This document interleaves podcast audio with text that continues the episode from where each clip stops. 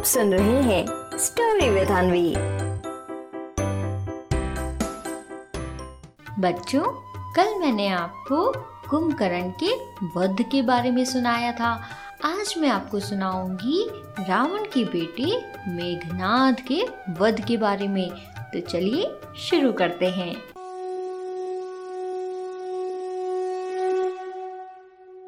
रावण कुंभकर्ण के वध से बहुत दुखी था।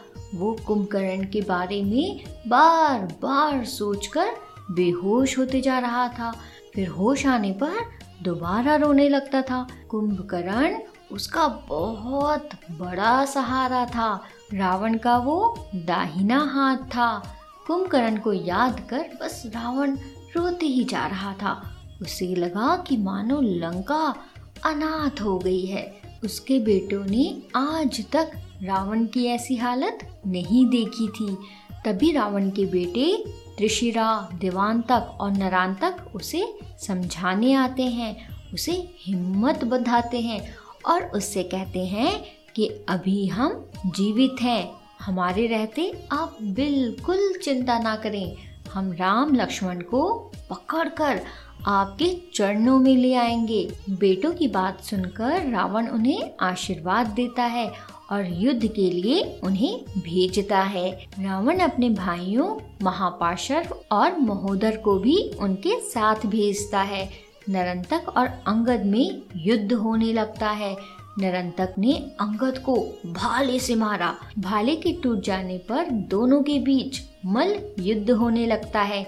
इसके बाद नरंतक ने अंगद को ऐसा मारा कि अंगद बेहोश हो जाते हैं। फिर वापस होश आने पर अंगद नरंतक पर फिर टूट पड़ते हैं। अंगद उसके सीने पर इतनी तेज मारते हैं कि नरंतक वहीं पर ढेर हो जाता है।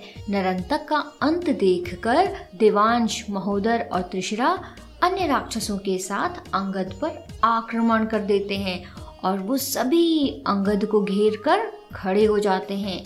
तभी नील और हनुमान अंगद को घिरा देखकर उसकी सहायता के लिए वहाँ पहुँचते हैं।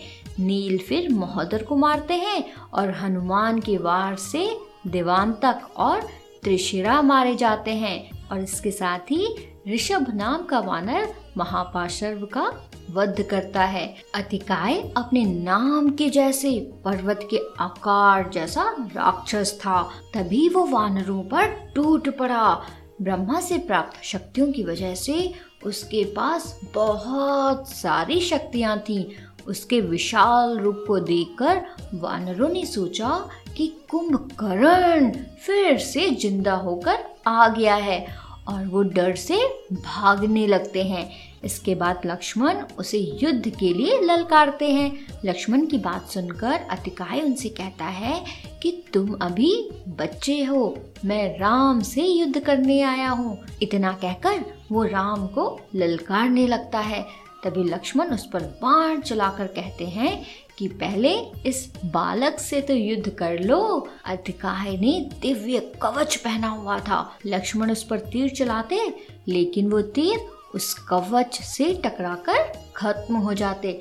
इससे लक्ष्मण को गुस्सा आने लगा और फिर उन्होंने अतिकाय के सारथी सहित उसके रथ को खत्म कर दिया। ये सब देखकर अतिकाय को और ज़्यादा गुस्सा आने लगा और उसने लक्ष्मण पर बाणों की झड़ी लगा दी। लक्ष्मण बुरी तरह से घायल हो गए। फिर लक्ष्मण संभल संभल कर अतिकाय पर अमोघ बाण चलाने लगे। जब सभी वार का कोई भी असर नहीं हुआ तो लक्ष्मण ने ब्रह्मास्त्र छोड़ा, जिससे अतिकाय का सिर कट गया। अतिकाय को मरते देखकर राक्षस सैनिक वापस लंका लौट गए। लक्ष्मण की जीत की वजह से सारे वानर उनकी जय जयकार करने लगे। इधर अपने बेटे और संबंधियों के मारे जाने से अब रावण और ज़्यादा दुखी हो गया।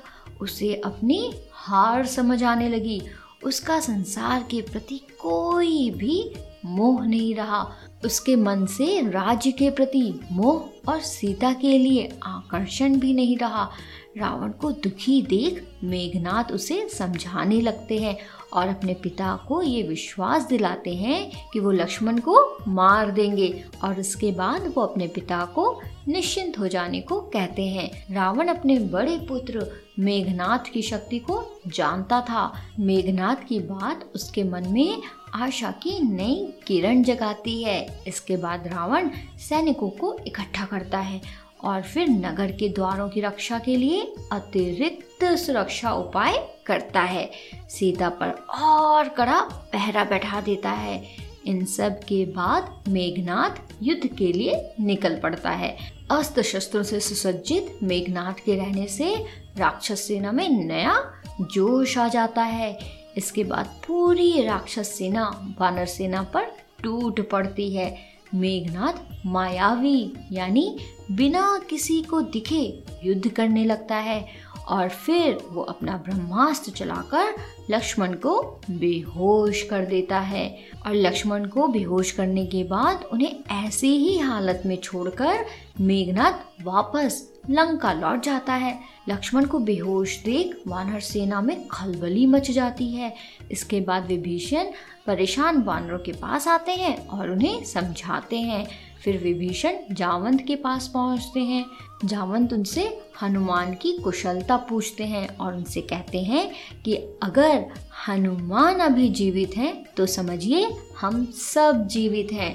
हनुमान जावंत के पास आते हैं। फिर जावंत उन्हें कैलाश पर्वत से जड़ी बूटियाँ लाने को कहते हैं। मृत संजीवनी विशल करनी स्वर्ण करनी और संधानी नाम की जड़ी बूटियों की पहचान बताते हुए जावंत हनुमान से कहते हैं कि ये पर्वत पर चमक रही होंगी। इनके इस्तेमाल से लक्ष्मण की बेहोशी दूर हो जाएगी और घायल बानरों के घाव भी भर जाएँगे। इसके बाद हनुमान बिना देर किए तुरंत कैलाश पर्वत की ओर जाते हैं। वहाँ पहुँचने पर उन्हें एक भी जड़ी बूटी समझ नहीं आती है, इसलिए वो पूरा कैलाश पर्वत ही उठा लाते हैं। इसके बाद इन जड़ी बूटियों की गंध से लक्ष्मण ठीक हो जाते हैं और साथ ही घायल वानर सेना भी स्वस्थ हो जाती है। सब कुछ ठीक होने के बाद वानर सेना रात के समय लंका के अंदर जाती है और रावण के सैनिकों पर भयंकर आक्रमण कर देती है।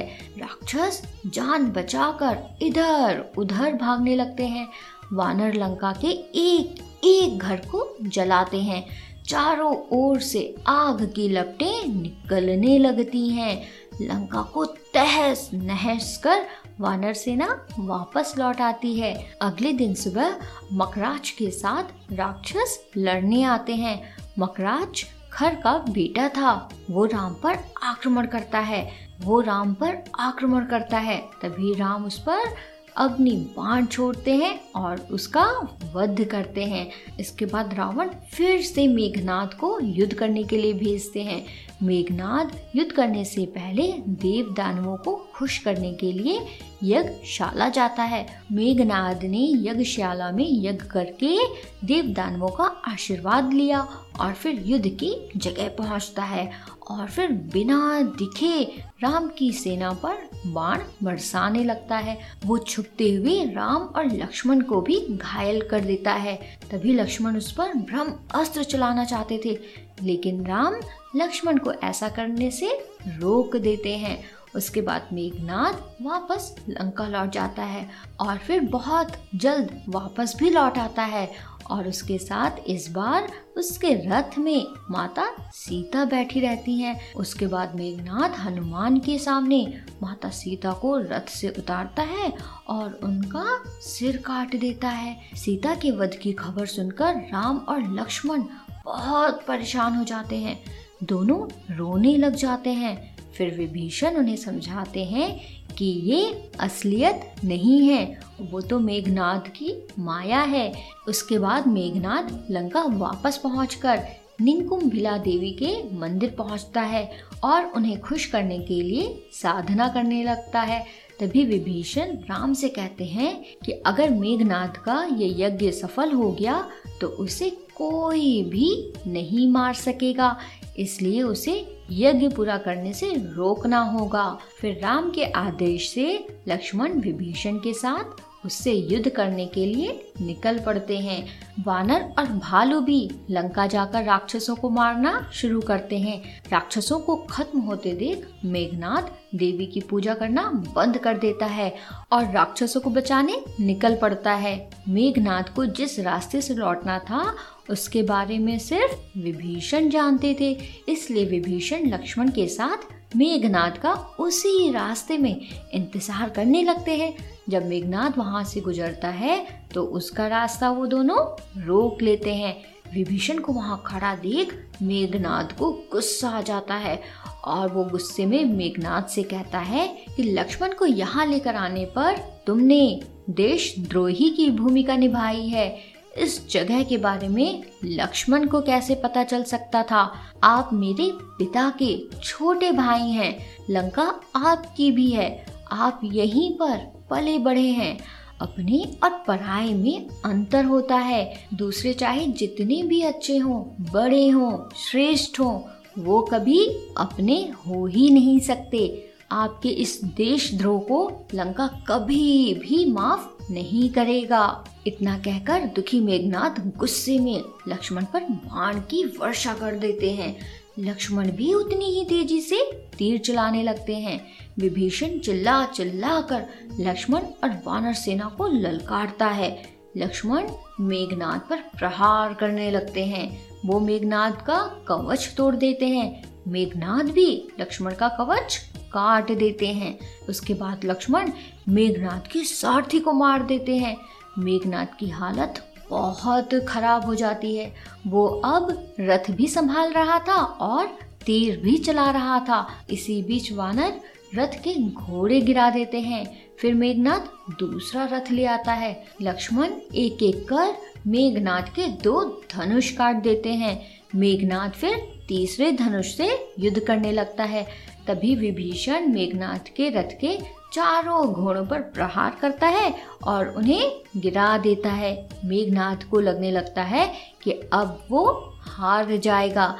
उसको विभीषण पर गुस्सा आने लगता है और तभी वो उसको मारने के लिए उसकी तरफ़ बढ़कर उस पर तीर चलाता है। तभी लक्ष्मण उसके रास्ते में आ जाते हैं और उसके तीर को रोक देते हैं। मेघनाथ के पास रथ नहीं था तो फिर उसे मारने का अच्छा मौका देखकर लक्ष्मण उस पर इंद्रास्त्र छोड़ते हैं। ये उन्हें विश्वामित्र ने दिया था, जिससे मेघनाथ का सिर कट जाता है। मेघनाथ के मरते ही राक्षस लंका भाग जाते हैं। इसके बाद राम लक्ष्मण एक दूसरे के गले मिलते हैं। फिर राम लक्ष्मण से कहते हैं कि अब लंका पर विजय पाना निश्चित है। तुमने लंका के सबसे बड़े योद्धा को मार गिराया है। इसके आगे क्या हुआ? सुनाऊँगी कल। तब तक के लिए रखें अपना ख्याल। जय श्री राम।